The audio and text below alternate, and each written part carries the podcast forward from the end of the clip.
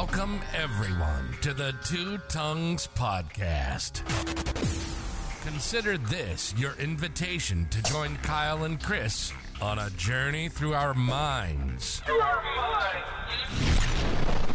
Where we explore the questions that have fascinated us for as long as we can remember. Could anarchy actually work? Does God exist? And just how did the cosmos get here anyway? Let me be the Virgil to your Dante, the Sacagawea to your Lewis and Clark.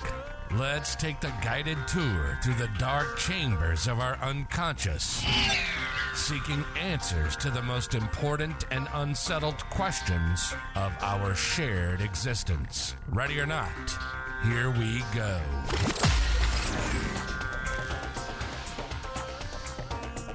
Bonjour. Bonjour. And welcome back to another episode of the Two Tongues Podcast. What are we doing today? A little bit of opinion scholarship. How about a little opinion scholarship for today? Because that's what I'm bringing on the uh, on the solo episodes of the Two Tongues Experience. A little bit of opinion scholarship. I just want to coin that phrase so you guys know. See if we can make that work. What do I mean by opinion scholarship? Well, today we're going to talk about some of my favorite subjects. We're going to talk about uh, religion. We're going to talk about psychedelic experience. We're going to talk about the logos. So, a little bit of Greek philosophy on top of it.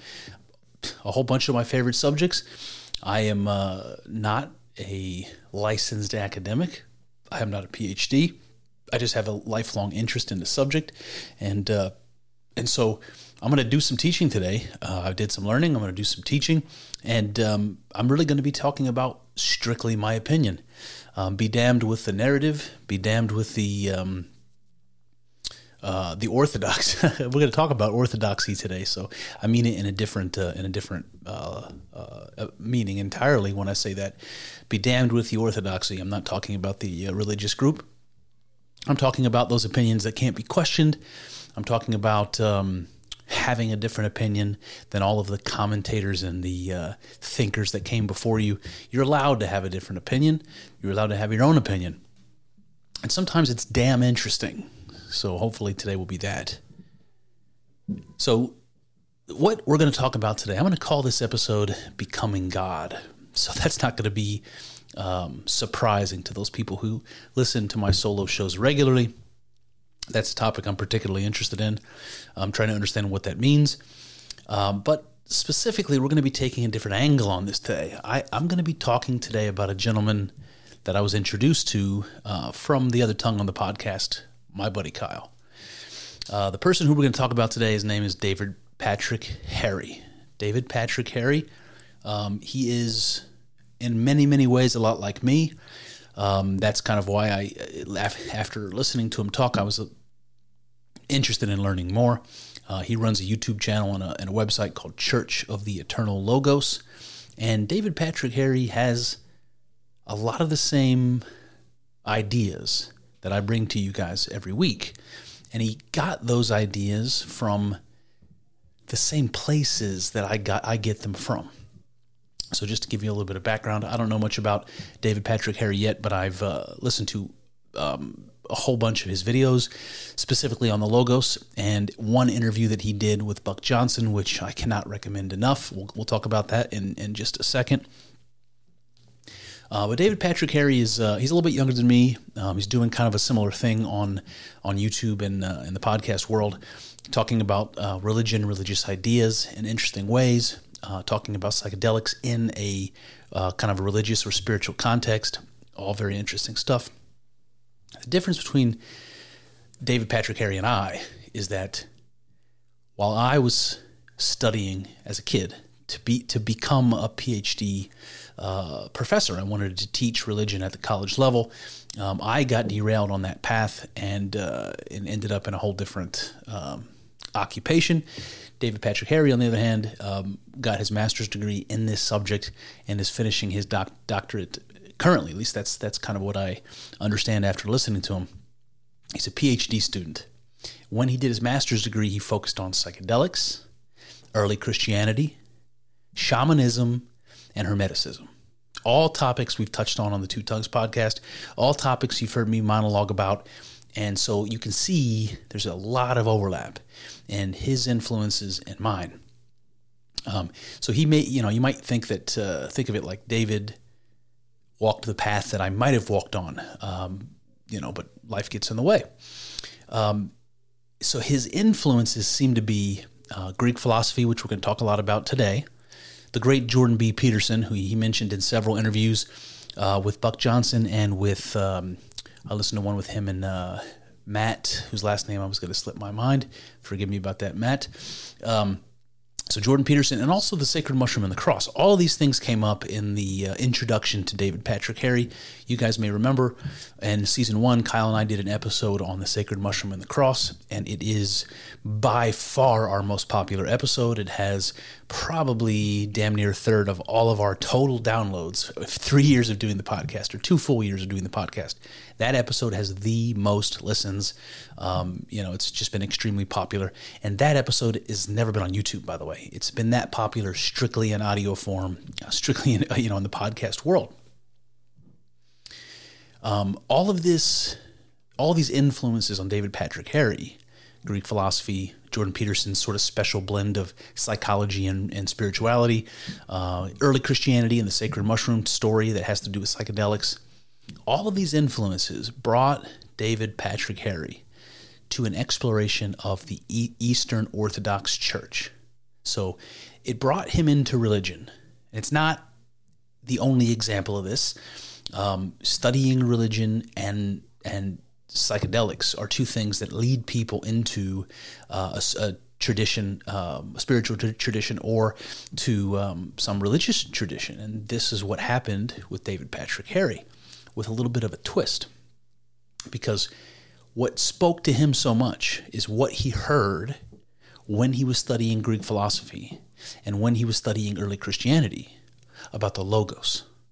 But it wasn't just that, it was a number of powerful psychedelic experiences.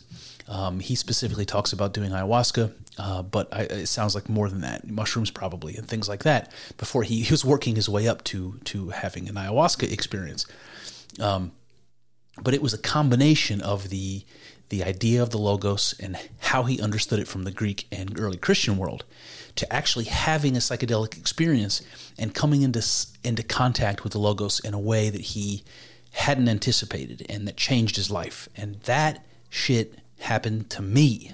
So it's just another parallel in my own interests, in my own story, and that of David Patrick Harry. So he's an impressive fella, um, you know, with a lot of overlap with mine, and I want to talk about it respectfully. I want to, I want to bring my audience, let's say, who might be interested in all this stuff, to him. You know, go and listen to this stuff. It's terrific. You know, if you like what I have to say, you're probably going to like what he has to say. At a bare minimum, I would encourage you to go to the Counterflow podcast, hosted by a guy named Buck Johnson, because that conversation was the one that really, really took it home for me. It's the really that's the reason why I'm bringing this to you today. So the Counterflow podcast with Buck Johnson. Okay. So I'm not really sure how to ease into this conversation. I think I want to start with psychedelics. People have mixed feelings about that there's a lot of fear that surrounds psychedelics, and I think that's partly warranted. And so I don't want to say anything, uh, anything really more about about that. It's not something to be taken lightly. David Patrick Harry said the same. But for him and for I, it brought us to a deeper understanding of spirituality. Uh, psychedelics were, for me, not the beginning, and for him, not the beginning of the spiritual uh, sort of journey. Uh, but it was something that put us both over the top.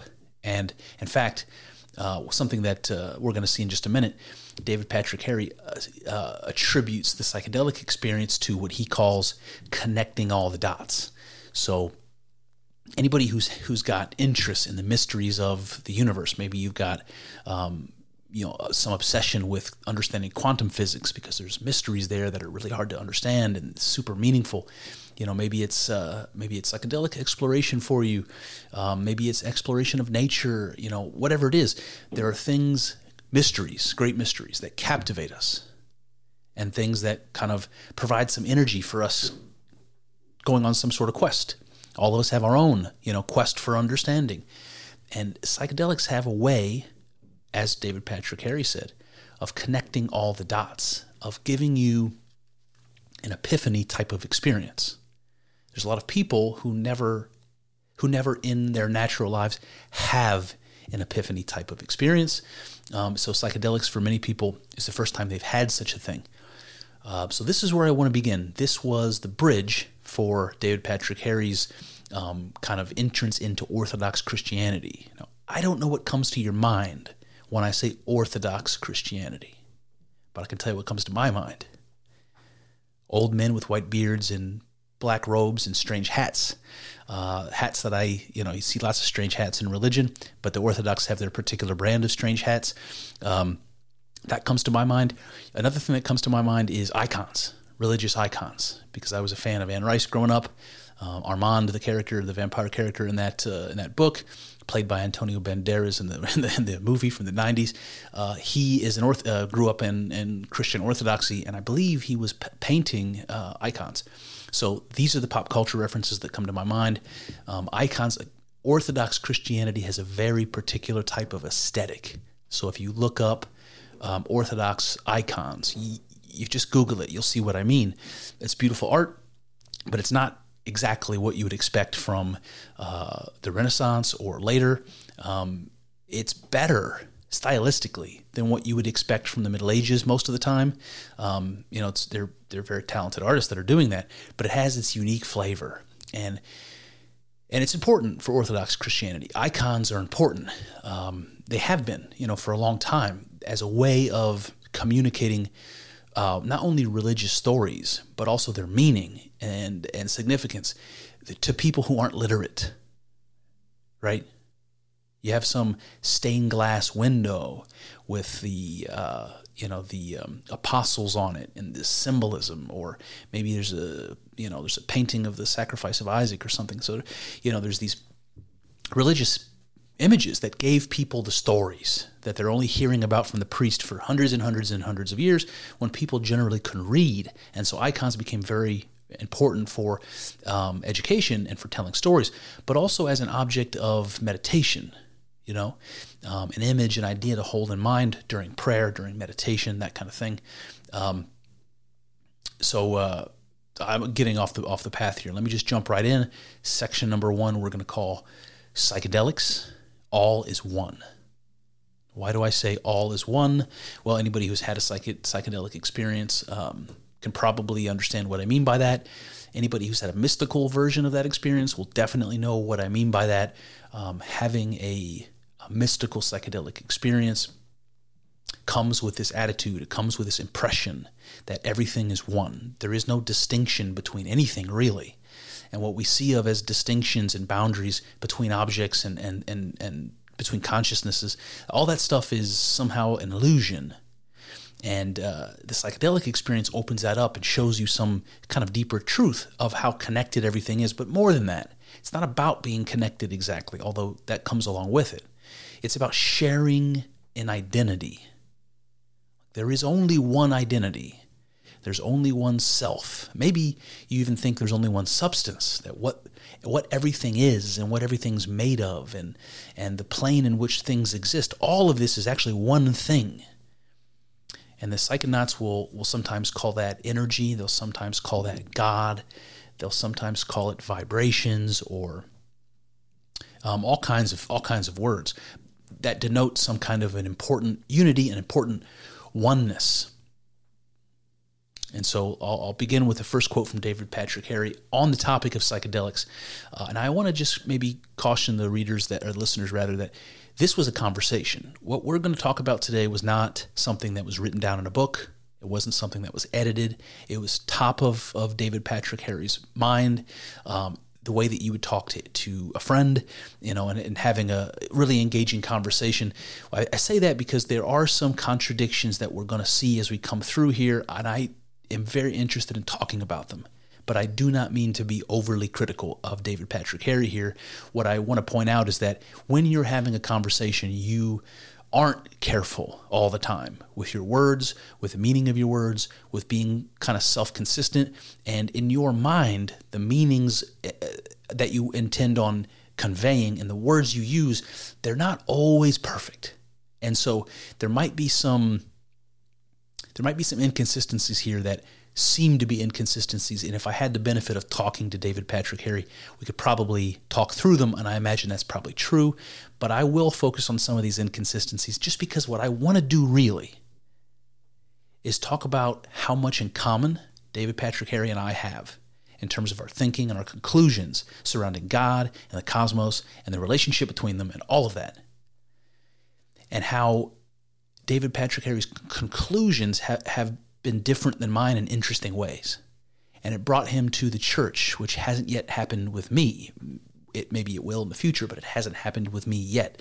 And so I'm curious to know what the difference is. Is do I am I missing something? Is he missing something? Do I have something wrong? Does he have something wrong?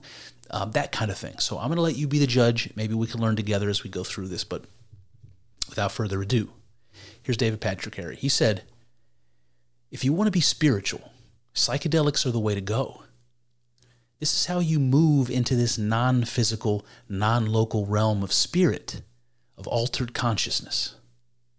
Okay, so, um, I mean, I don't necessarily disagree with that. And I think you might, you might be tempted to say that David Patrick Harry is telling you psychedelics are the only way to go, and that is not at all what he's saying. I don't think he would agree with that in the slightest. But for him personally, it was the path that got him there. And so he's claiming that it's a path available to us, not the only path to to having some connection to a spiritual reality. Not the only path, but one path. He says, if you want to be spiritual, psychedelics are the way to go. This is how you move into this non physical, non local realm of spirit. So, what does he mean by that? So, if you have a psychedelic experience that's powerful enough, um, especially if you have that mystic variety that I like to talk about, you will find yourself you will find yourself not on this plane, right? It seems to you as though you are not attached to your body anymore. You might say it has an out of body sort of effect. Some people will talk about, like for instance, with near death experiences, even seeing their body as though they're a third third third person or third party. Um, I don't think that's particularly typical of psychedelic mystic experience. I think it's more like a flip of a switch. One moment you're here in the waking, sober world, the next minute, all of it has fallen away. All of the structure you expect to see, all of the things you attach to yourself, they, they, they go away. So you don't have easy access to memories or, or um, any of those structures that you would rely on. You look out at the world and you don't see what you expect to see. Um, time doesn't doesn't feel or you don't experience it quite the same way. It slows down, it speeds up, that kind of thing. Um, you and especially if you look at something like a DMT experience, an ayahuasca experience, you will find yourself suddenly, as though by the flip of a switch, in a world completely unrelated, seemingly, to the world that you've always experienced in your daily life. You see colors, you see shapes, you see motion. Things are morphing and changing all of the time. You seem to be pulled or sucked into this sort of a vortex. You feel like you're floating or flying. Um, you know, there's all sorts of thoughts going through your head, but you can never quite grab a hold of any of them. Nothing slows down even even long enough for you to make any kind of sense of any of it, and uh, it's just so alien that when you come out of an experience like that, you realize there is more to what I am. And there's more experiences available in this reality than I have ever guessed.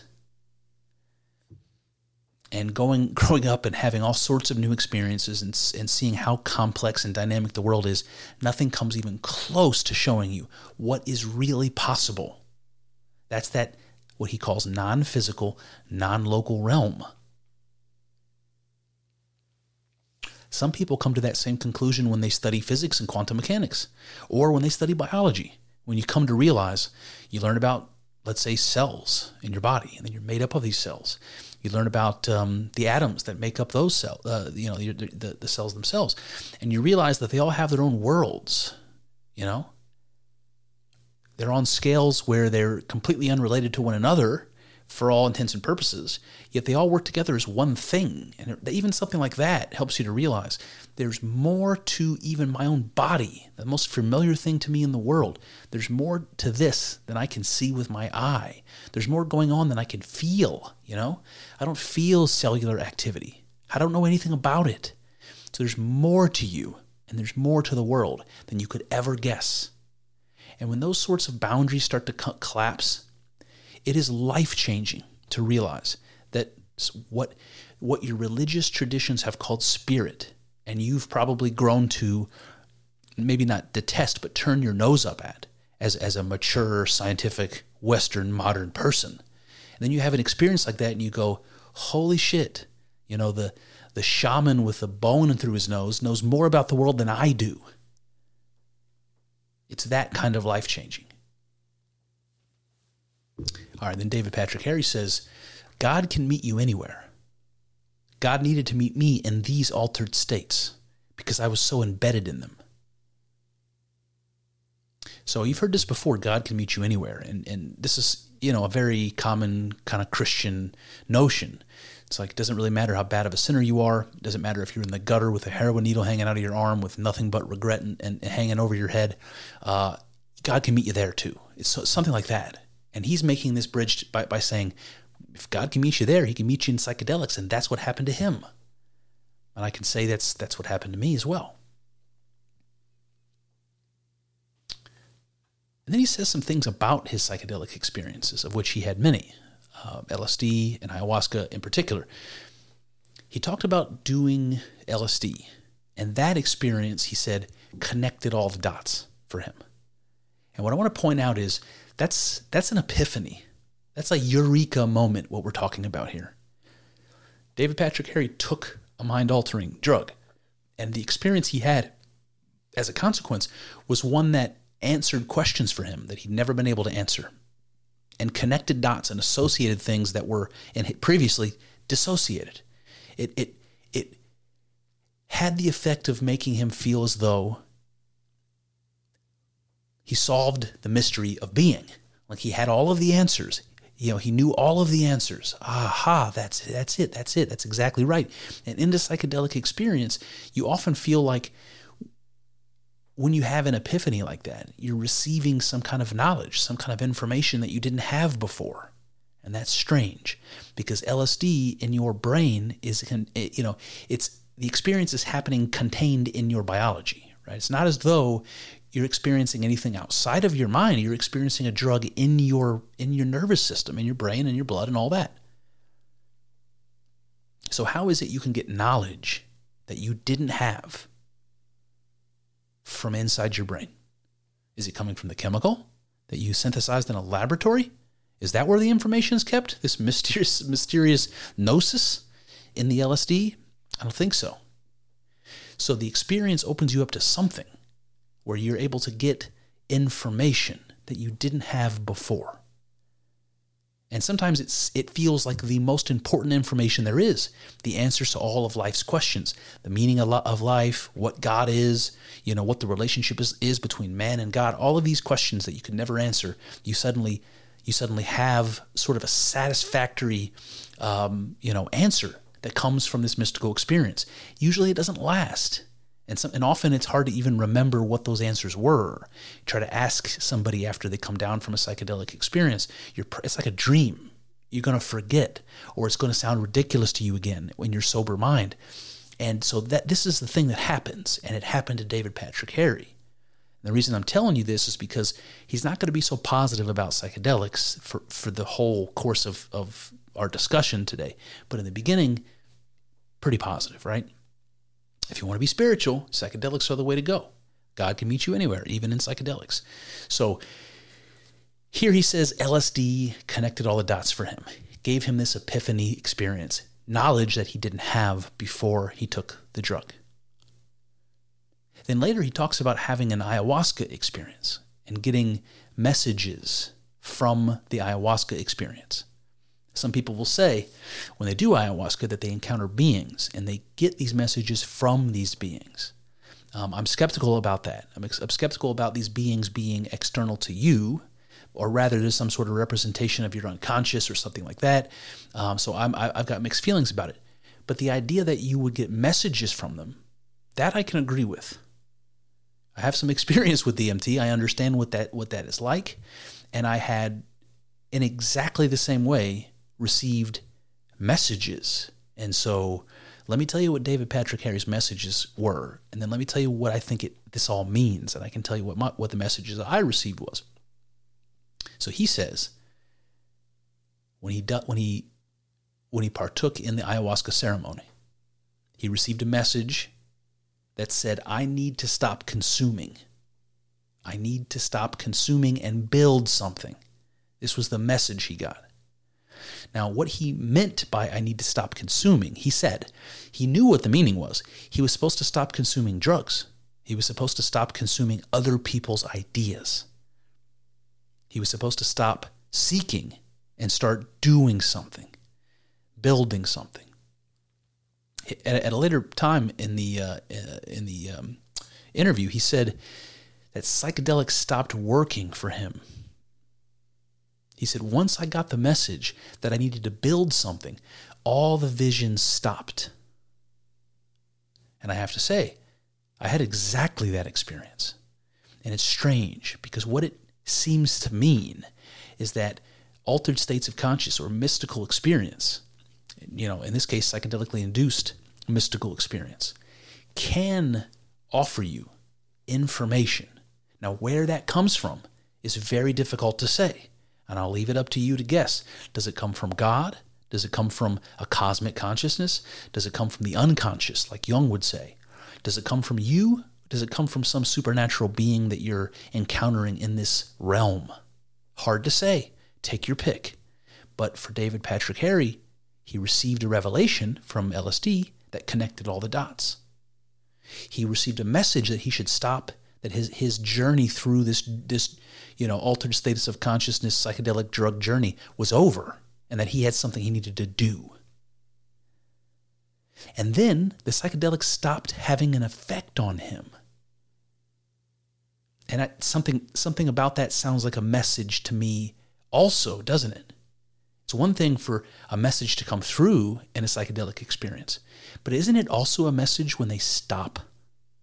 When the messages stop, you keep going back, you dive back into that psychedelic world because it's so amazing and because you received a message you want to know what more can be can be gained from that experience and you jump back in and you take more and more and more and nothing, nothing. It's like you're being disallowed more until you're ready for the next experience, for the next revelation. And the drug knows that you're not ready for it yet. It's very strange. It's almost intelligent. What is that intelligence? Is it God? Is it the drug? Is it you? What is it? So I have to say, I had this exact, exact, exact same experience. At some point, psychedelics no longer worked. And I had a message, the message that I got. I remember it vividly. I was laying in bed. I was looking out the window, looking at the trees, the sky. And when the visions when the vision stopped, I had this feeling. And this is another thing to bring up because this is how the message comes to me. And I imagine similar to David Patrick Harry. It's not a disembodied voice telling me something. It's a feeling of fact. And the fact that I experience while looking out the window is that these crazy visions that you're seeing in the psychedelic experience, when they break down and you come back to your sober reality, all of this magic that you saw in the vision is exactly what you see looking out the window at the trees in the sky and the earth. There isn't a, a distinction at all between this, this mystical visionary experience that I can't get enough of and the real world. And I have to find a way of understanding that to be true, living my life in the real world as though I'm walking around in that magical psychedelic realm. They are the same thing, and I have to learn to see it that way, and that means something. And see, I don't I'm not ready for the next revelation until I figure that out. And then I can I can maybe return to the psychedelics and maybe I can go further if I'm permitted. And so all of this stuff is very strange. It makes it sound like psychedelics are are are an intelligence that they're connected to you in some way that you can't understand, that they contain information that you don't have but can glean from them, not just facts and, and epiphanies, but direction for your life. And it's just very strange. And it's another thing that shows you there's more to your experience and there's more to the world than you ever thought possible. Where is this information coming from? Why don't we know about that? Why don't we know where the information comes from? Why haven't we figured out how to reliably have these experiences? Why are we hiding from it? Why are we scared of it? I'm sure there are good reasons. I don't know. I don't know what they might be. Okay. And then David, David Patrick Harry goes on. He says, We're all one is a common euphemism for people that take psychedelics. Fair enough. We are all one. And then he says, Christianity says, love your neighbor as yourself. A similar concept. Okay, so I'll stop there. So the psychedelic revelation is all is one. And Jesus comes around and says, Love your neighbor as yourself. What does that mean? It means see your neighbor as one with you. And when you do, you will treat him or her as, as you're supposed to. You will love your neighbor as yourself. Why? Because your neighbor is yourself, because all is one. And I agree with David Patrick Harry. That is a similar concept. I would agree, or I would maybe disagree with this latter part we're going to get to in a minute. I don't think it's a similar concept. I think it's an identical concept. Now, David Patrick Harry says this a similar concept, but not the same thing. So I take some issue with that, but let's let's hear him out. Not the same thing. Because we're not all the same self. He says Christianity says we're all different selves, but we have to love each other as the same self. Where psychedelics say we're all just one cosmic consciousness. Okay, so he points out the distinction that he's he notices. And the distinction he notices is that we're not all the same self. There's something important to David Patrick Harry and perhaps to Christianity that we don't surrender ourself to become the same thing with humanity. That we don't surrender our differences, our individuality, um, and our distinctions because there's something important about you being unique and an individual, having your own conscience, making your own decisions, um, having the weight of of of sin, let's say, that that rests squarely on your shoulders because you're the motherfucker that did wrong. So he seems to think that a psychedelic understanding removes that somehow. Because if all is one, a concept like sin is difficult to, to talk about. Because how can it be my sin when I'm one with everybody? What is that? Is that dilute my sin? Like it's a very strange idea. So maybe this is where he's coming at it, and I would love to talk to him about it to make it more clear. But this is the distinction he makes. We can't all be one because it's important to recognize that we're not the same self. Now, I look at the Bible, I look at the Christian part of the Bible in particular, the New Testament, and I see love your neighbor as yourself. And I do what David Patrick Harry himself does. I look at early Christianity to see kind of what the earliest ideas were. And in the Gnostic tradition from the Gospel of Thomas, we have another phrase that says, Pick up a stone and you will find me. Now that's God speaking to Jesus. Pick up a stone and you will find me. Split a piece of wood and I am there. This comes from the Gospel of Thomas. Now I see, pick up a stone and you will find God and and Jesus' words, love your neighbor as yourself, as providing the exact same message. God is all things. So, why you should love your neighbor as yourself is because your neighbor is you. Your God, and so is your neighbor. Pick up a stone and you will find me. That's saying the same thing. God is everything and everywhere. Now, I think that's more in line with the psychedelic experience. Um, I don't see I don't see any distinction here. And I think we could dig into it deeper where David Patrick Harry says we're not all the same self. I would argue that there's a way of looking at that as as incorrect. There's a way of looking at that that's incorrect. Um, I mean, I could get into it. It would maybe derail me a little bit, but even from a Christian perspective, we understand um, in the book of Genesis, for instance, when Adam and Eve are, Adam in, in, in particular, was made of clay. So God creates this form of a man, and then he breathes life into it.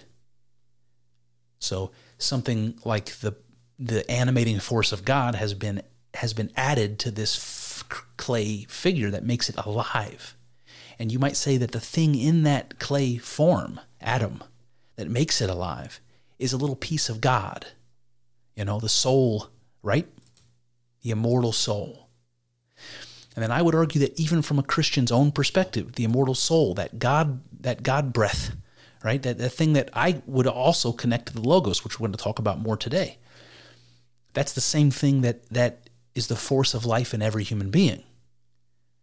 So even if we don't take it beyond beyond that, we have a we have an identity, we have a union of identity. The thing that makes you alive is God. What does that mean? It's very difficult for me to say that the part of me that's God and the part of you that's God are different. Are, are, are ourselves different if at the core of that is God, the breath of God that we, that we hear about from Genesis? I think we could argue that way. And I wonder what David would have to say about that. He goes on, he says, Love your neighbor as yourself is the psychedelic revelation that all is one. So here he's admitting these things are, the, we're saying exactly the same thing. But then he adds a caveat. He says, But we should worship the Creator, not creation. And this is something like what he said before when he said, We're not all the same self. So we worship Creator because that's God. Creation's not. Now, I'm not so sure about that. I don't think the psychedel- psychedelic revelation is so sure about that. In fact, one of the things that's so powerful about that is understanding that, for lack of a better word, creator and creation are not different. Remember, all is one in the psychedelic experience. Now, he gives a quote from uh, from a, an author, an ancient author named Cicero, who wrote something called um, De Natura Deorum. Um, and there's a character in that. His name is Chrysippus, and he says this. Now here, I'm going to read this to you, but I want to. The reason I'm reading this to you is because this comes from um, the series that David Patrick Harry does on the logos, the idea of the logos, which is both a pre-Christian and a Christian concept, but it comes right along the same sort of psychedelic line. So let me read Chrysippus say, "The universe itself is God." It is the same world guiding principle operating in mind and reason together with the nature of all things. So, according to Cicero here, the universe itself is God. And this is what um, some of the pre Socratic Greeks would say, the Stoics in particular, and we're going to talk more about them. The universe itself is God. And there's something like a pantheism going on here. You know, people like Spinoza, but also, uh, but also people like um, tribal people, you know, who have religious ideas of of, of the natural world as God. Sometimes it's all of the cosmos. Sometimes it's, you know, just the earth. Maybe it's, you know, Father Heaven, Mother Earth sort of a thing. Uh, but the universe is understood to be God. And the order of the universe, the, the, the physical laws and, and, and the abstract things that turn the planets and, you know, expand the cosmos and cause your heart to beat and all of the order that's in the universe that that's that's related right? You can't disconnect that from the universe itself. It's the universe and everything that moves within it you know and that that's god. And he said that order he said you know the, it, within the universe he said that's the same world guiding principle that operates in mind and reason. So really what he's saying here is that the order you see in your own consciousness you know, logic and reason and memories and temporal order and all of the stuff that, that just comes along with our experiences that's organized and not chaotic. It's organized for a reason. And you say this you see the same order in nature. You know, you look around, you can see the mathematical relationships um, in the growth of a nautilus shell. You can see the relationship between all of the, the, the, pieces of nature, the tides and the moon, you know, the sun and the uh, and the uh, electromagnetic um, field around the earth. I mean, over and over and over, you see examples of order in nature. And this is what the Stoics point to. And this is going to become this idea of the Logos that finds its way into Christianity. And it also finds its way into both David Patrick Harry and my heart. So I want to talk about this more. It's the same ordering principle that orders our experience and thinking, also orders the cosmos. And that brings me to another Stoic philosopher and emperor of Rome, by the way, a man named Marcus Aurelius. And he said this Regard the universe as one living being, having one substance and one soul.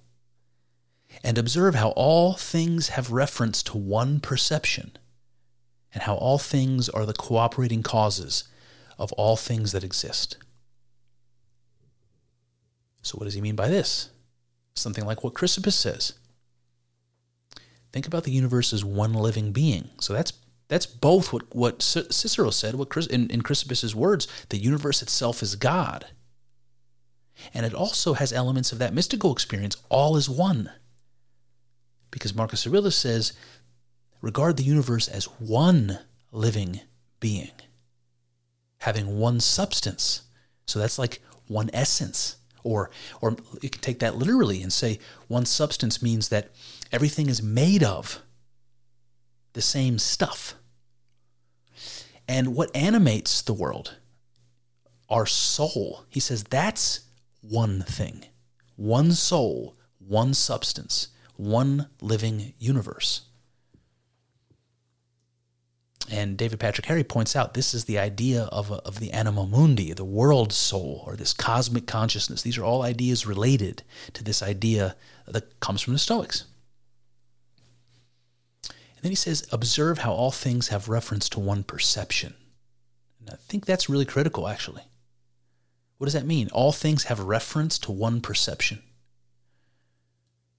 Well, that means anything that's sentient at all, who has an experience, a, perception of the external world, they're all identical. So I look at the sun and I see the same thing you see when you look at the sun. I feel the warmth of the sun and I'm experiencing the same thing the flower petals feel when they're when they're absorbing the sunlight. We have one perception. We share a soul and a sentience. That, that there's an idea in Stoicism that our consciousness, our sentience, and our life, that it, it's something that runs through all things. It's one thing that runs through all things and is responsible for life and activity and motion in the world. And then this is where David Patrick Harry changes his tune a little bit, and I think it's important. He says, inebriation is something to be very, very careful with. Psychedelics specifically are so radical in their altering of one's experience that they can open you up to that spiritual world much more so than other substances. You can see nefarious behavioral patterns emerge that we can say are leaning into a sort of spiritual possession. So now he's giving us a warning here about psychedelics.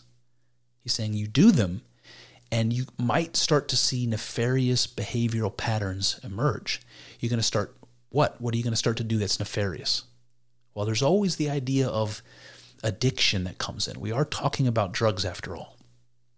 Now, I don't think psychedelics are particularly addictive physically or even chemically, but spiritually and psychologically, that's a very different story. They can be addicting in, in the sense that you're chasing an experience. They can also be a distraction.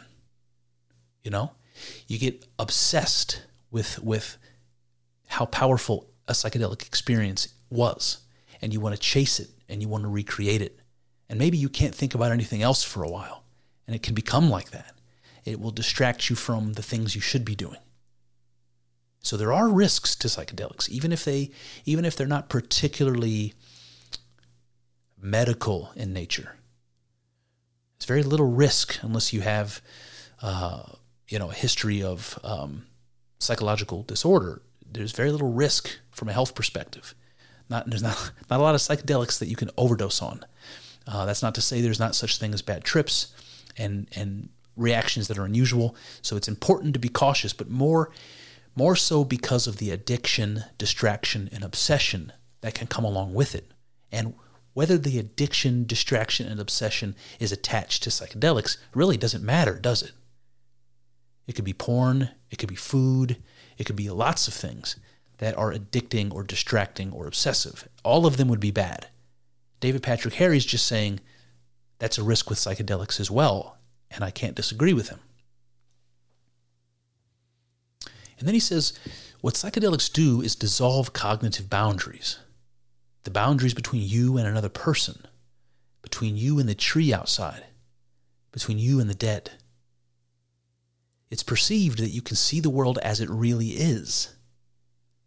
This dissolution of boundaries lead people often to aggrandize themselves as divinity. Once all these boundaries go away, what's left is your experience and the realization of a spiritual reality. If I'm accessing this, it must be that the universe gains its personhood through me. And so I am the universe made man. This is the general belief in a lot of psychedelic spirituality. It self aggrandizes who we are. But at the same time, in orthodoxy, we believe we are the epitome of creation. The difference is we have to, through humility, submit to the will of God. And there is an objective boundary here. All right, so I know we that's a kind of a big paragraph. We covered a lot, but I think this is really good. I don't agree with it all, but I want to tell you kind of what I think. I do think psychedelics dissolve cognitive boundaries. I do think that's associated with this feeling of oneness that we talk about. Um, he says the boundaries dissolve, the boundaries between you and others, between you and the tree outside, between you and the dead. And these are these are things that you might hear somebody say in a psychedelic experience that all is one, that that, that there is no distinction between you and I. Um, you might hear somebody say I, that I found myself in the consciousness of a tree, and I felt what it was like to be a flower or a tree. Maybe you maybe you have some communication with some ancestor, you know, some dead relative, something like that. These are all relatively possible experiences in a psychedelic mystical experience. So it does dissolve these boundaries. And that is a part of this feeling of oneness that psychonauts talk about. But I think you'll see that what he, the angle that he seems to be laying on this, is that this is the effect of the drug. Like this is not real, it's just the effect of the drug. And I think and I wonder what David Patrick Harry would say about this, but I think that the, the boundaries dissolving, giving you this feeling of unity, isn't a fake experience. It isn't a uh, effect of the drug um, only. I think what it is is revealing a truth, a deep reality that underlying all of the all of the structure that we that we develop and bring along with us um, to help us navigate the world. You know, the the categories that we make for, for things, our perceptions in general, um, you know, the idea of space and time, and all the stuff that we associate with our with our waking sober reality. That those things maybe are illusion or falsehood that maybe maybe the unity underlying these boundaries when they fall apart when you experience that unity maybe it's maybe it's not something false you're experiencing maybe it's something true you're experiencing maybe that's the way things really are and that's certainly the way it feels it has this noetic quality people will say that psychedelic experience it feels realer than real and i can't disagree with that and he says as much. He says, it is perceived that you can see the world as it really is. So that's what this unity is. It's its existence as it really is. And then he says something interesting. Then he says that the dissolution of boundaries lead people to aggrandize themselves as divinity. Now, this is something I'm guilty of. And people who listen to the podcast all the time understand probably what I mean when I say that. And it, and it may not be your first impression, but I say that I am God. And I know that. And I'm not saying that I'm God all by myself. I think everything is God. I think you are God, and I am God. And the psychedelic mystic experience revealed that truth to me. And I've been trying to understand what it means ever since. But personally, there's nothing about that that I would call self aggrandizing. It doesn't make me feel like I'm special. I am the Almighty. It doesn't make me feel like that because it's not like that. Exactly.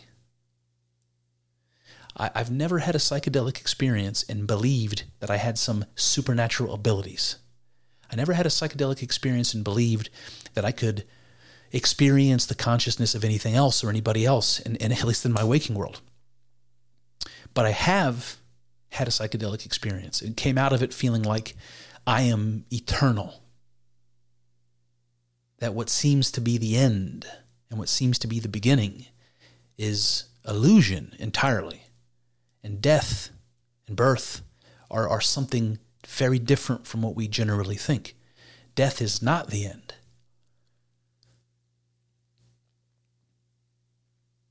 And none of that makes me makes me special. Certainly not putting me at the top of some spiritual hierarchy where I'm God at the top of the pyramid. It's not like that at all. In fact, it's something so mundane. It's like this paradox, which sometimes you'll see in mystic experience, where the most divine thing is the most mundane thing, the most profane thing. That the thing that we think of as the most divine, this thing that we call God and we pretend is some abstraction that we can't wrap our brains around, that that thing is within you and everywhere you look. It's everything you experience. Something like that. That doesn't make me self aggrandize. It does make me divinity, but it doesn't make me feel special. It doesn't make me feel powerful. It doesn't make me stand out. It make that's the thing that makes me exactly like you and everybody else and everything else. The fact of being God is exactly what makes you common. That's that's more along the lines of what I believe. And it couldn't be any couldn't be any more different from what David Patrick Harry's saying. And he does say something interesting that I agree with wholeheartedly. He says, when all the boundaries go away, what's left is your experience and the realization of a spiritual reality.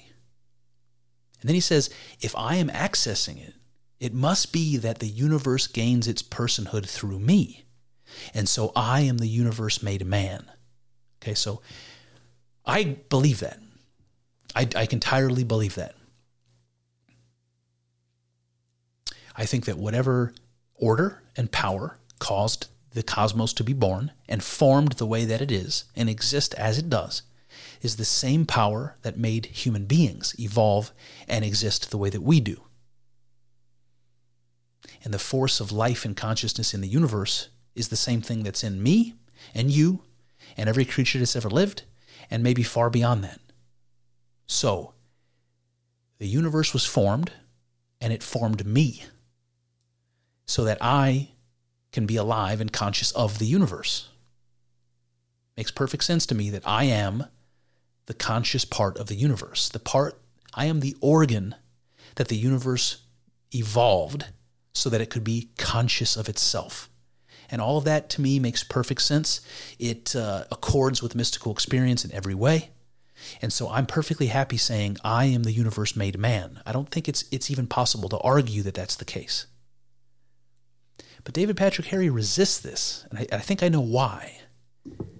Because when he says that somebody might come to the conclusion, I am the universe made man, that sounds a whole like a whole lot like what John says about Jesus. He says that Jesus is the word made flesh. And there's something that maybe seems a little bit disrespectful about that comparison the universe made man, the word made flesh. How can I compare myself to Jesus? That kind of thing. And I think that's what he means because he even says that there is an objective boundary here. By that, he means between man and God, between creator and creation. But even he finds himself backpedaling a little bit on this because he says to think that you are God, it's, it self aggrandizes you. And then he says, but at the same time, in Orthodox Christianity, we believe human beings are the epitome of creation. So even he starts to understand his thought about self aggrandizement as being a bad thing um, or a reflection of some something that's false, some false conclusion. It actually accords pretty well with his own Orthodox Christian perspective that human beings are the epitome of creation. Is that self aggrandizing? And even he sees this conflict. And that's why he says the difference is that we have to submit to the will of God. Now, submitting to the will of God has a parallel in psychedelic experience. And he doesn't he doesn't say this, and I think he would probably agree with me though. That when people do psychedelic drugs and they have bad trips or bad experiences, they will tell you nine times out of 10 it was because of resistance. So you're having this experience, and then you try to control the experience, you try to slow it down. You, it gets overwhelming and you try to make it stop. It tries to push you in one direction and you resist. And the resistance to the experience will give you a very, very bad experience because there is no resisting that power. It's, it can be a terrible struggle. And you have to submit to that experience in order to have the experience. And the experience could be tremendous. It could be the experience of becoming God, of recognizing what you've always been. It could be the experience of gaining knowledge or insight or direction about what you should do in your life that happened to David Patrick Harry. And only because he submitted to the experience. So, to this, I would say, how is that different than saying that you have to submit to the will of God? Because it seems to me like we're talking about the same thing. And then David Patrick Harry says that his last psychedelic experience was the beginning of his journey to becoming an Orthodox Christian and beginning to see the world through the lens of Logos theology. And I think this is interesting because I told you one of the messages I received from psychedelic experience was that I had to learn to see the world outside in my sober waking reality as exactly the same as the world I saw in my psychedelic experience.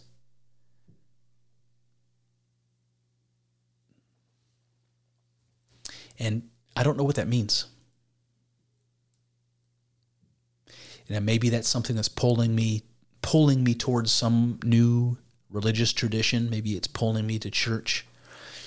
Maybe it's pulling me to some uh, to be engaged more in in life and to you know be out of doors and to and to have and to have more experiences, new experiences. I don't know what it means exactly, but I see the same sort of pull there that I feel that David Patrick Harry describes here when he says his psychedelic experiences brought him to Orthodox Christianity and to this idea of logos. So let's talk about logos. So logos is something that appears in the Bible. It's a Greek word, so it appears in uh, in the Greek, in particular in the Gospel of John, where you guys have heard this before, but uh, it begins by saying, "In the beginning was the logos, and the logos was with God, and the logos was God." And often it's logos is interpreted as word. In the beginning was the word, and the word was with God and the Word was God. So, what does all that mean? What is Logos? What is the Word? Um, David Patrick Harry is going to tell us all about it. Um, what? Let's see. What do I want to tell you about Logos before I dive in? Um, well, as a concept, it predates Christianity. That's one thing. And it was adopted into Christianity. Kyle, by the way, the other tongue on the podcast, said something really interesting. I can't remember the author that he was reading, but it, uh, there was an author that was talking about this idea of Paul um, going to the Greek world and preaching the gospel. and maybe not getting the traction in the Greek world that he thought he was going to get. And then John, who wrote who wrote the Gospel of John, decided that Paul wasn't really speaking the language. He wasn't really he wasn't really coming to down to the level of the Greeks and using their cultural uh, patterns and symbols and language to help them understand what this very very Jewish idea really uh, means. And so and so John uses the word logos because that's a Greek word with an existing history and meaning. And that would finally give the context to the Greek speakers back then. Oh, this is what you mean. You're talking about the logos. So that brings me to the pre Socratic philosophers. If we want to look at the origins of logos and what it means, we really have to begin with Heraclitus. And David Patrick, Patrick Harry does a whole series on the logos, and it starts with Heraclitus. All right, so I'll just jump in. So, from the perspective of Heraclitus, logos is seen as the thing that unifies opposites. It's associated with fire, since flame is constantly transforming, but united because the essence of fire is always the same. For the Stoics, all animals and people are emanations of the primordial fire, the Logos. What unites animals and humans is the warmth of the body. So I think this is great. There's a couple of interesting things here. The first one is the first sentence, which really blew my mind because I had never heard this before. But the Greeks saw the logos as that which unifies opposites. Anybody who's ever heard me talk on this podcast, on the, on the solo episodes, will know why that strikes me as so interesting. Because there's this idea that predates Heraclitus by a long shot that goes all the way back to ancient Sumeria and their religious stories that talk about this symbol of God that we call the Ouroboros. Carl Jung called it a syzygy. Same idea. It's the generative union of opposites. Whatever was there at the beginning of time, the thing that's responsible for the universe and for creation, the thing we would call God, originally was one thing that was a, a a union of opposites. The Sumerian story talks about those opposites being a goddess and a god, Tiamat and Apsu, the salt water and the fresh water, where they're both water, they're both one thing, and they're unified. But one is masculine, one is feminine. One is salt, one is fresh. And so they have different properties. And when you bring the masculine and the feminine together, you can think of a man and a woman coming together, what, what happens? It becomes a creative act. And in the Sumerian story, what was being created was the universe and the gods and everything that exists. And then finally, when the when the separation happens, when when Tiamat and Apsu are separated, the, the world is the space created in between. And every, everything that was born between Tiamat and Apsu is there. The cosmos and the natural forces and everything. And so the Logos is seen as that thing that unifies opposites. That thing that was there in the beginning a thing that we might just call God. And then he says it's associated with fire, and you can see the symbolism of the opposites there because he says flame is always transforming and flickering and changing. It's never the same from second to second. But fire, the essence of fire, is always the same, right? It's change and permanence. It's potential and actual. It's two sets of opposites together, and fire represents that which is interesting to me. I mean, the Zoroastrian religion of ancient Persia, they keep a fire in their temples burning all the time because fire is seen as the symbol of, of God, you know, in, in a very similar way. And the fact that the fire that burns within us, that thing that Heraclitus calls God, the Logos, that's the thing that, according to him, is responsible for the warmth of our body. The warmth of the bodies of living creatures comes from the Logos burning within them. Isn't that amazing imagery? Then it goes on. Heraclitus talks about the Logos as distinguishing each in accordance to its nature. And he also says all, entity, all entities come in accordance with the Logos. And so, what he means here is that the Logos distinguishes things according to their nature.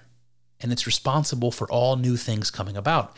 And this is important because Logos starts to have this connection to form and order. Right? It distinguishes each in accordance to its nature. So it's responsible for what makes a difference between you and I, or between me, you know, human beings and, and, and animals, or whatever. Whatever distinguishes them, which makes them particular, which makes them something individually unique, that that's from the Logos. And it also reminds me of of Adam in the Garden of Eden again. When he's when he's asked by God to name the animals. You remember that? And he uses the word to do that, the logos, to name the animals. And it's like when Adam names them, it's like that's the final piece of the creation. God creates them, he names them, and that's that rounds off the creation of each animal. It makes them in, unique. It, make, it gives them their particularity. And that word that Adam uses to give names to each of the animals that are created is the same word that was breathed into Adam's clay form by God that made him alive, according to the Bible. So David Patrick Harry basically goes on to say that this pre-Christian understanding of logos, it emphasizes order and organization. And he gave a whole bunch of words that are associated with it. Word is one of them. Plan, logic, reason, language, all of these things are associated with the logos. So it sounds like order, form, and pattern, basically, or an organizing principle. And David Patrick Harry called it the divine order of the universe. So it's going to be the order behind everything behind your consciousness, behind the design of your body, behind you know the movement of objects and and and you know stars in the cosmos and all of the order behind everything. And I can't help but think that the logos is something like what the Taoists mean when they say Tao. It's the divine order of the universe. Or even what the philosopher Alfred North Whitehead meant when he said process. All right, then David Patrick Harry says, I love sacred geometry and fractals and the spiritual understanding of the patterns in reality. Then he said, Where is all that rooted? As a psychonaut, I didn't have a metaphysic to root these things. They are rooted in the logos. Okay, so clearly David Patrick Harry found the logos as this base, you know, God in the form of this idea of logos, as the base for his understanding. And he said it began with an appeal of sacred geometry, you know, geometry that appears in nature, like we talked about the uh, the nautilus shell and, and the, the, the fractions in each section of the shell, you know, the Fibonacci sequence and the, you know the infinite uh, decimal places in the in the number pi and just all these all these patterns that you see in math and in nature. And then there's really no explanation for them. And they're appealing. They're one of those mysteries. And clearly that drew David Patrick Harry in. It drew me in as well. I have an awesome picture on the wall, which you can't see, which is the um, uh, the Mandelbrot set, which is this mathematical image, and I can talk about it forever, so I'm going to going to avoid that. And he said he wondered where his the appeal was rooted and how he could make sense of this. And he couldn't, he said, while he was just a psychonaut having all those psychedelic experiences didn't do anything to help him understand where all of this mystery should be rooted until he realized that it's in the Logos.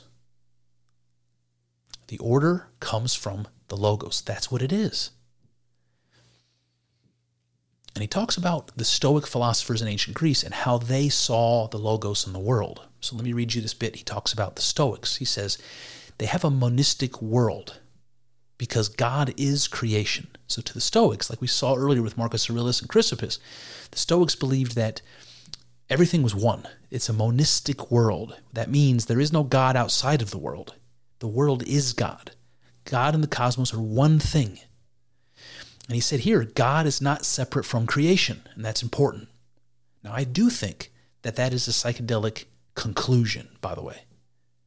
I don't exactly understand where David Patrick Harry takes issue with that. But let me push on. So he said, because God is not separate from creation, Therefore, God is not some omniscient, omnipotent, all knowing entity. It can't be, because it's within creation itself. The universe, God, the Logos, for the Stoic, these are all the same thing. Said, I think this is a logical fallacy. The Trinitarian conception of deity absolutely dissolves these binaries, these dialectics. All right, so clearly he thinks a Trinitarian uh, image or model of God is better than a monistic model. So rather than God being just one, God is one in three persons. And so that this isn't a particularly interesting topic for me, at least not for the purposes of today. So I don't want to focus on that.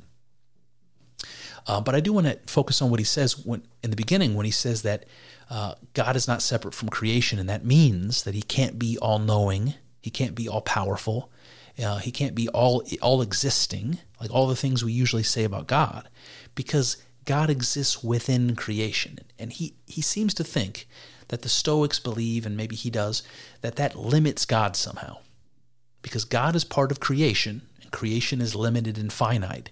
God is not; He's infinite and eternal. So how how can God be a part of creation? It doesn't make sense. It, it takes away the godhood from God. And I understand that's one way of looking at it, but I simply do not agree. I would argue something like this Christians of all kinds imagine God as the perfect being. And I, I have a hard time I have a hard time believing that a perfect being isn't something like complete. A perfect being is complete. Something like that. And if you tell me that a God that stands outside of the cosmos and exists transcendently is more complete than a God that stands outside of the cosmos transcendently, but also simultaneously is the cosmos. Which one is more complete to you? A God that doesn't include creation or a God that does? And this is my spin. I think a God that includes creation, a God that is both transcendent and immanent, both outside of the cosmos and the cosmos, is more complete and more perfect than one that isn't. So, this is something I would really be interested to talk to David Patrick Harry about and get his thoughts, but alas, I cannot. Um, all right, this last little bit when he talks about the Trinity, I think is interesting. He says the Trin- Trinitarian concept of deity absolutely dissolves binaries and dialectics. To me, that sounds like the Trinitarian idea of God unifies opposites. And if it dissolves binaries, it's something that unifies opposites. We, we, he's already talked about this with the Logos. The Logos is God, so unifies opposites. Okay, so that, that seems to make sense to me. But here's, here's what I want to ask. If the Stoics look at God as God, the Logos, and the universe, they're all one thing. This is what he's told us. That's kind of a Trinitarian perspective, by the way, not unlike Father, Son, and Holy Ghost. I mean, I want to know what is the difference, right? If the Stoics believe God is one, it's a monistic thing, the Christians believe that too. And the Stoics say God, Logos, and universe are components of this oneness.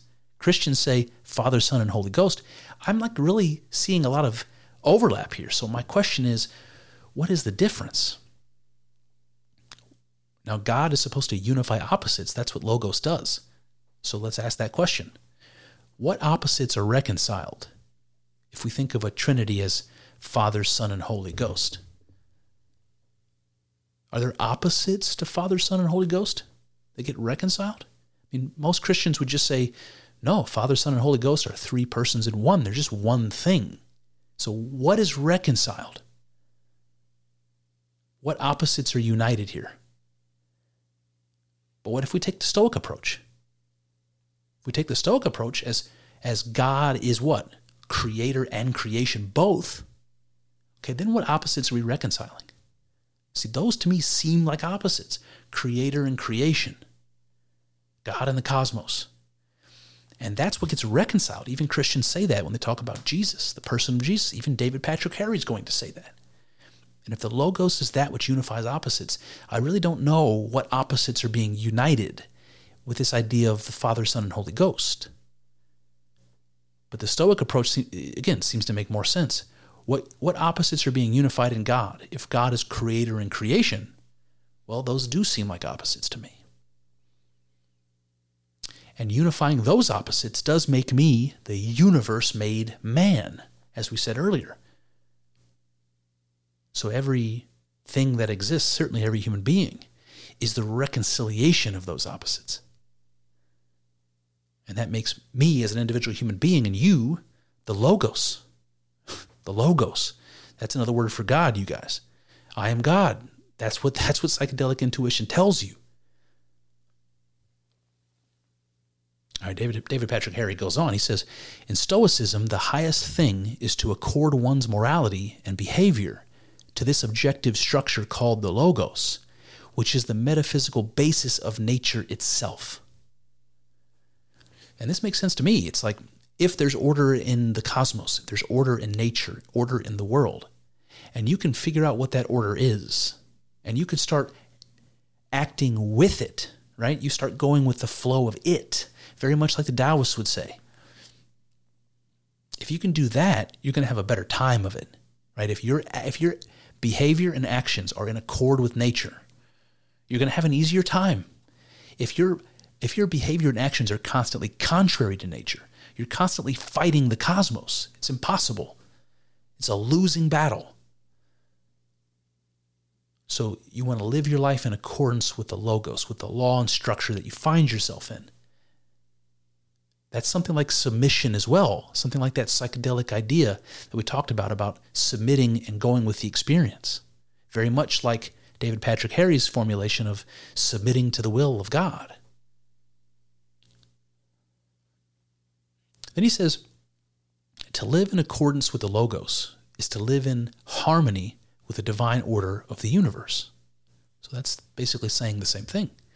Then he says, Christ is the incarnation of that. Proper worship is the continual striving to imitate the Logos. This is exactly what we do in the Christian tradition. And then he says, only Christ is the incarnation of God. So that last bit, hopefully, it sounds as out of place to you as it does to me.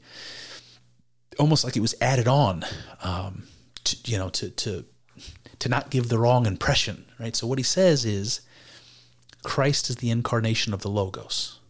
And what we're supposed to do is strive to imitate that. We want to live in accordance with the divine order of the universe.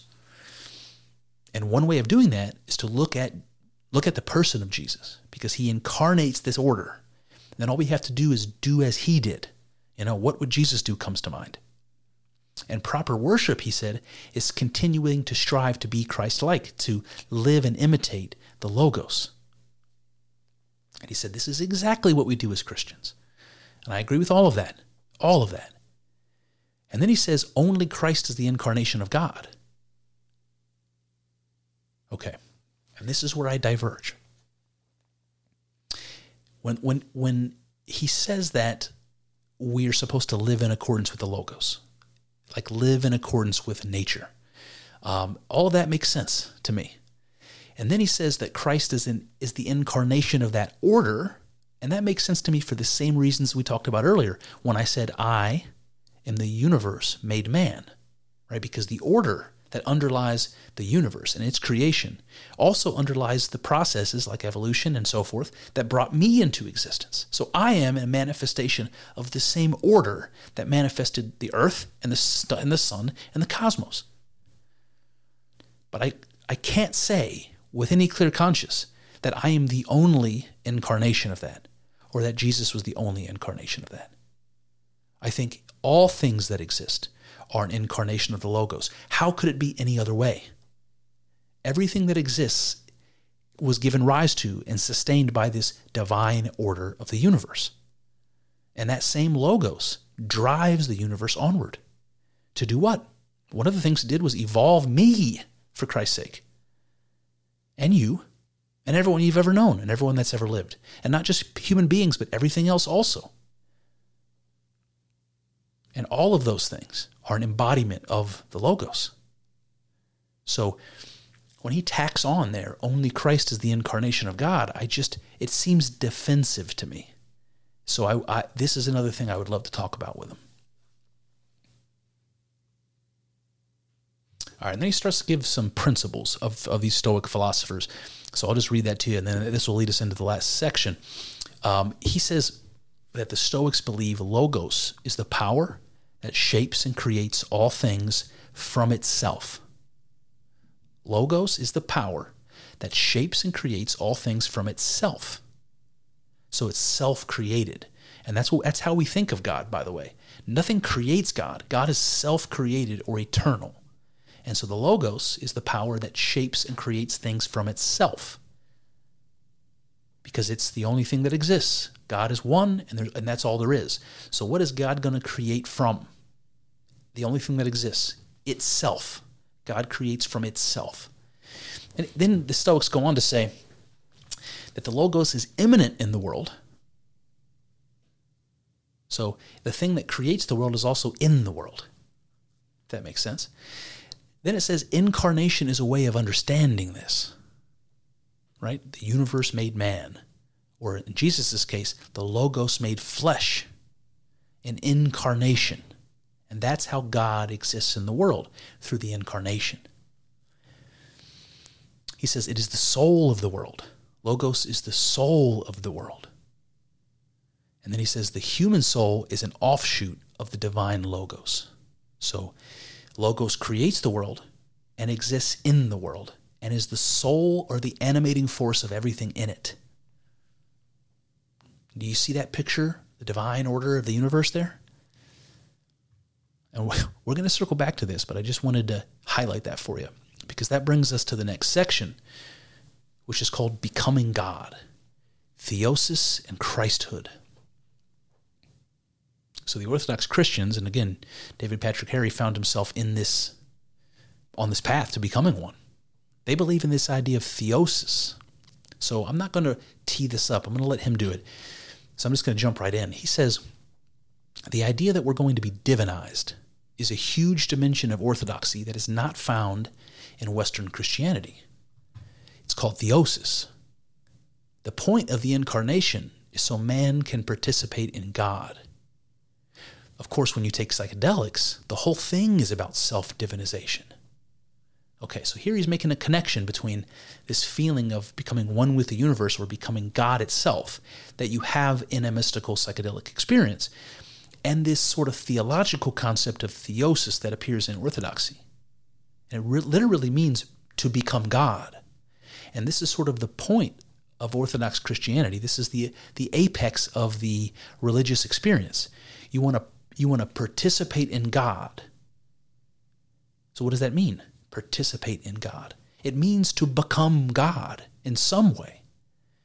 It's not clear what that exactly means, but I think this idea of theosis is, is completely in line with mystical experience uh, of coming to understand yourself as God. And he goes on, he says, Christianity has the bringing together in one person of divine nature and human nature. Right? That's Jesus or the Logos, which unifies opposites. Remember? Human nature and divine nature. You can uh, think of those as opposites. And they're unified in the Logos. And so the Christian perspective is that's the person of Jesus. The psychedelic perspective, and maybe my perspective, is that's all things for all of time. You and I included. We're the, the bringing together of divine nature and human nature reconciling those opposites, u- uniting those opposites. David Patrick Harry continues. He says, This is essential for us being able to bridge into that non local realm. When we read Christ saying, I am the way, I am the truth, I am the life, now you can understand he is the metaphysical structure that bridges into that. So, to, to David Patrick Harry's mind, Jesus is the one and only instance of a unifying of the divine nature and the human nature. And Jesus' existence uniquely bridges us into um, intimate connection with God. And it, it, it, it, makes sense in a way because it's like if God becomes man, which is what supposed to have happened in, in Jesus, right? If God becomes man, that also means that man has become God. So you can see the bridge there. The moment God becomes man, right? God equals man. Well, the math works the other way around. Man equals God. So you see that bridge there. And I, to me, that sounds metaphysical, it sounds philosophical, but I'm just not sure what kind of power that holds because I still fail to see a distinction between Jesus as this unique uh, example of the Logos made flesh and myself or you or anybody you've ever known. All right, David Patrick Harry says, How do you participate in God? We participate directly with the Godhead through its uncreated energies. And this is where psychedelics would say, yeah, the whole of reality is energy, and energy is all around us. Said orthodoxy makes the same claim. It says the only thing that has a positive existence in the world are the energies of God logic, reason, mercy, compassion, truth, language, the good, etc. And then he says to participate in them, you have to do them. Right? You have to you have to express love. You have to speak language, right? You have to use logic and reason. So to participate in God, you have to act them out. You have to embody them. You have to imitate them. You have to incarnate them. Right? The, ener- the energies of God made flesh, right? That's what you do when you embody them and act them out in the world. You've made them flesh. And where David Patrick Harry and the Orthodox make a distinction between these energies of God and God itself, and I, with all due respect, I think that's a mistake. I don't know how you make a distinction between the energies of God and God itself. And if I am embodying the energies of God, and that's how I'm participating in, in God, I still fail to see a difference between embodying God's energies and embodying God itself. If I am an embodiment of God itself, then I am the incarnation, the same as Jesus Christ and so are you and everyone you've ever known and everyone who's ever lived. I just don't understand where this distinction lies. And I told Kyle in the last episode we did together, it seems to me the only difference between myself and, and Jesus as a historical person as depicted in the Bible, apart from him being without sin, let's say, the only difference between Jesus and I is that I have a father and a mother. Right? He has no father. He has this immaculate conception to his credit. And I don't know what I don't know what else distinguishes us.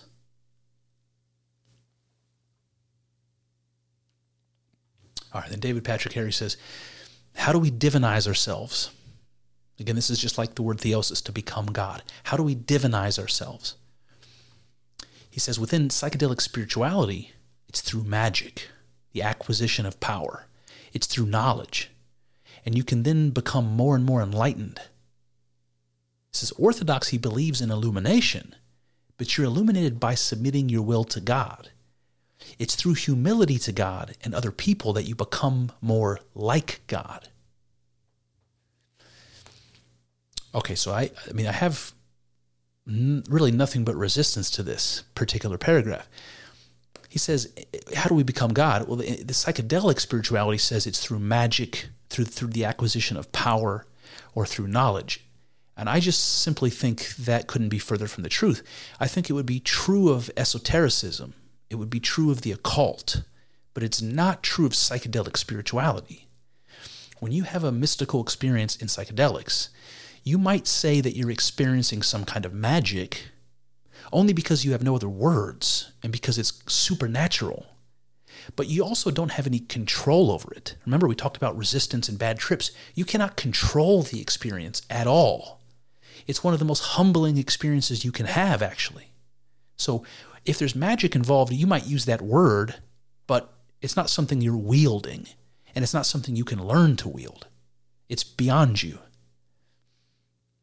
Now, then he says the acquisition of power, and that to me is, seems related to magic in the way that occultists and esotericists will, will say. It's like um, we can tap into sort of supernatural powers um, that are that are available in the world by learning secret knowledge, by learning spells, by learning the names of demons, by you know things like that. That that doesn't exist in psychedelic spirituality. So I, I just don't understand that. And then he says through knowledge. I'm going to become God through knowledge. And I don't think that's true either. I think that there is knowledge in psychedelic experience, and that knowledge is that all is one or that you are God. Um, and those are synonyms as far as I'm concerned. And that's true. But also not knowledge that is responsible for you becoming God, right? It's almost like, I've said this many times, and psych- psychonauts will agree with me, it's like remembering.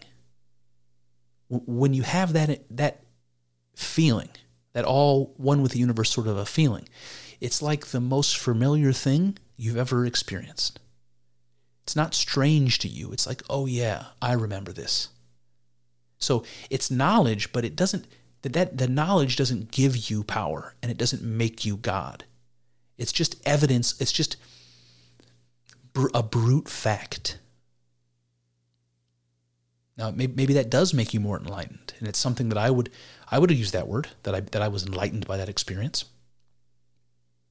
And then he says the same thing about orthodoxy. They talk about illumination in the same way in orthodoxy. It's, it's enlightenment, it's the same thing. But it occurs through humility to God. And once again, I'm going to say that this submission or humility to God and this submission or humility um, to yourself in that psychedelic experience, to go with it, to not resist it, that we're talking here about very similar, if not identical, ideas.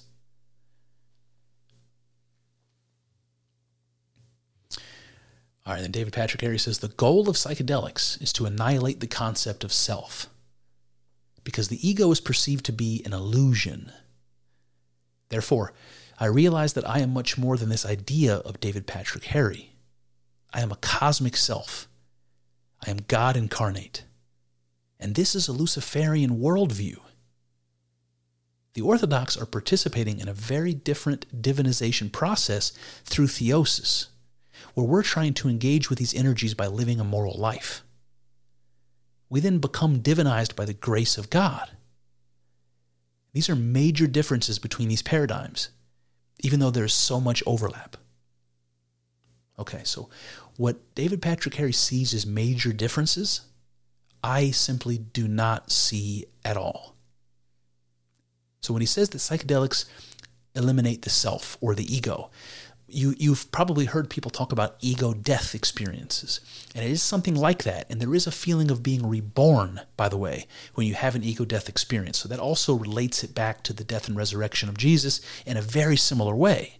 And even these these ancient groups like um, well the, the, freemasons immediately come to mind but there but there are many others um, gnostic groups and uh, and and secret mystery groups like um, uh, like um, you know the uh, worship of um, uh, Mithra in ancient Rome, um, the worship of the Isis cult from ancient Rome. The, uh, the, well, the early Christianity falls right into that same category. But there's lots of religions like that that did rituals that were supposed to imitate um, a death and a rebirth. And many of those groups used psychedelics. So there's something like that going on here with the ego death and being reborn, and it's associated with psychedelic experience. There is no doubt. And then he says, Therefore, I realize that I am more than this idea of David Patrick Harry. And that's what I said at the very opening of this. Yes, you have a psychedelic experience and you realize that you and the world you inhabit are far more than you ever imagined they were. Okay, and then he says, then I am a cosmic self. I am God incarnate. And I do think that is a reasonable thing to say about a psychedelic mystical experience. But when he says this is a Luciferian worldview, I, I cannot disagree with him more.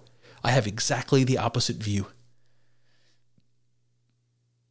To come to the realization that you yourself are God um, in union with everything else, that is not a Luciferian view because it's not it's not in it's not in conflict to God, right? Lucifer stands as the adversary and, and tries to replace or to um, or to struggle against God. Well, that's not what you do in psychedelic experience. When you become God, you don't fight against it. You don't, you're not its adversary. You simply melt into it.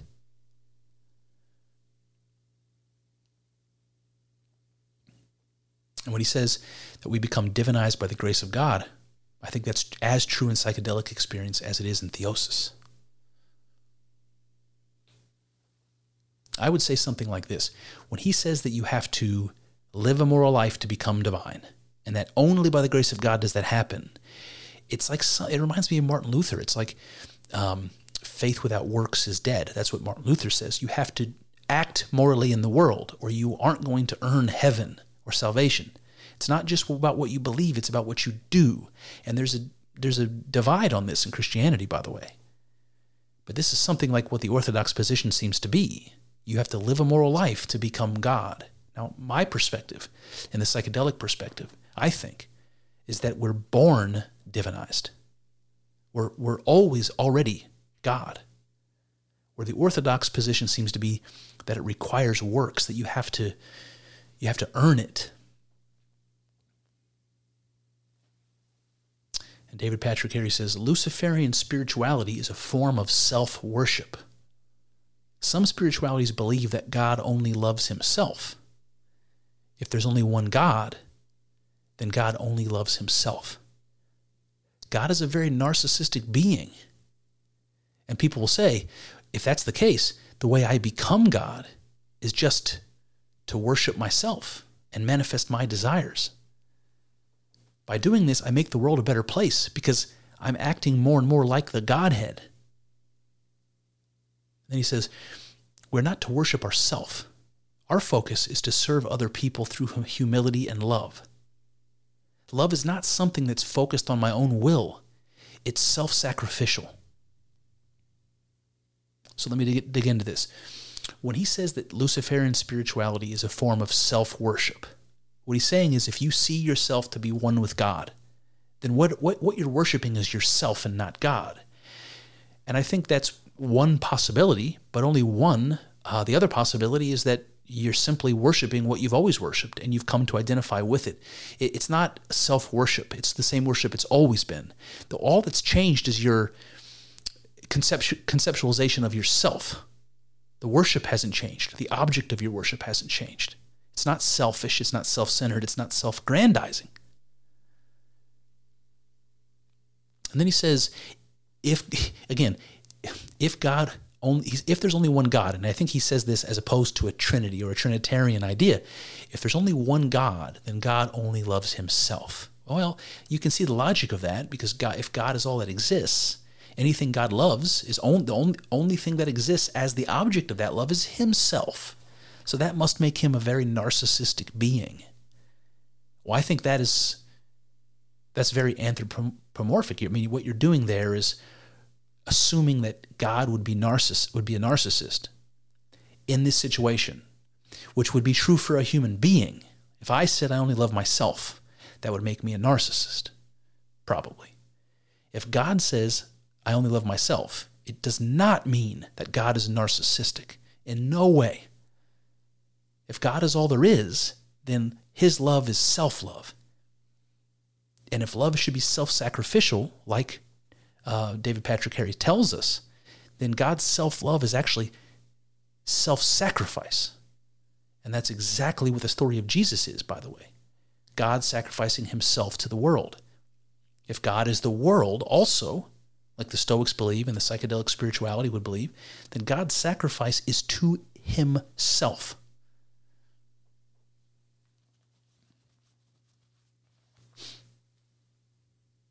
That brings me to my conclusion.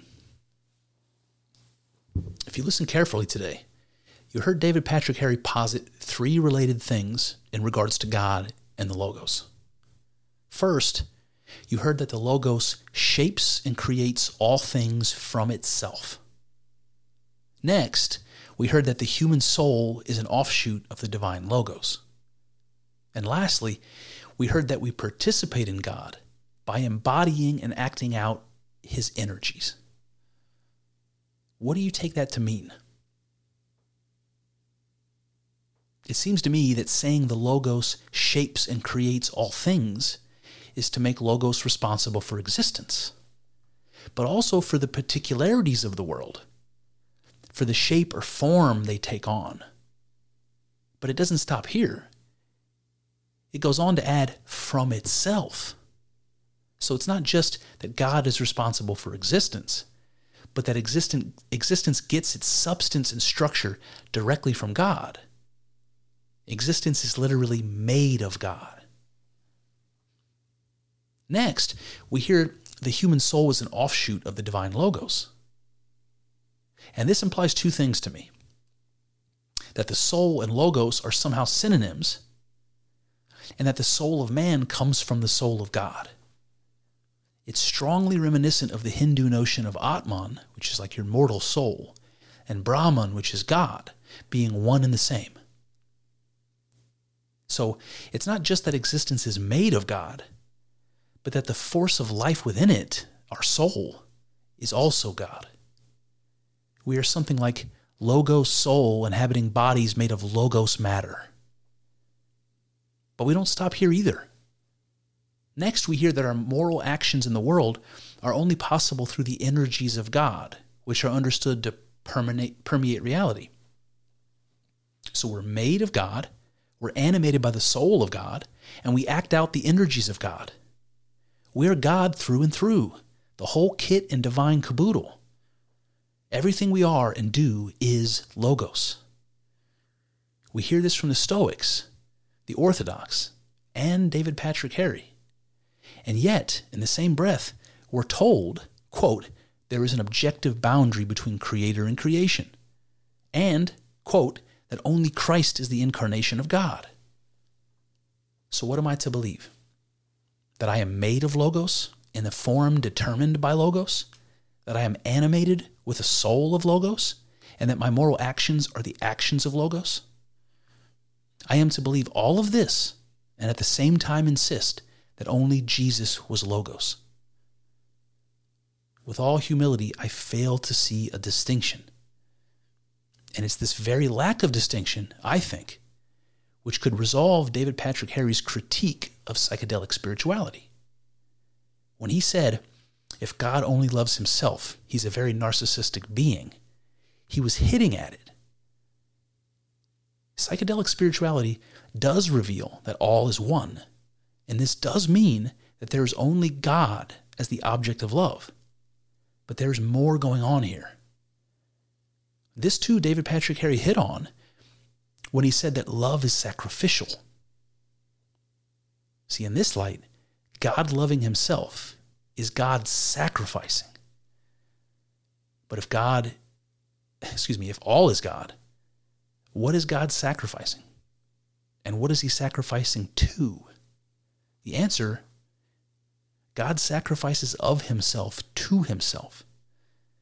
This is the divine order of things, the very logos we've been chasing.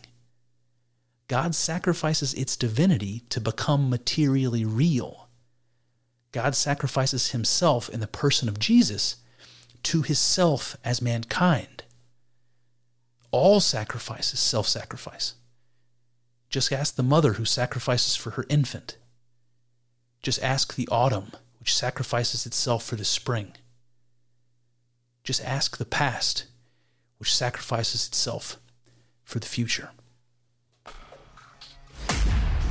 Well, there you have it. That's one avenue explored, but infinitely more still to go. I hope you enjoyed thinking along with us. I know, I know, it's not easy work thinking. It's hard and full of uncertainties, but I'm grateful for the company as we trek through this together. Here's to hoping that the juice is worth the squeeze. See what I did there? Let's find out together in the next episode.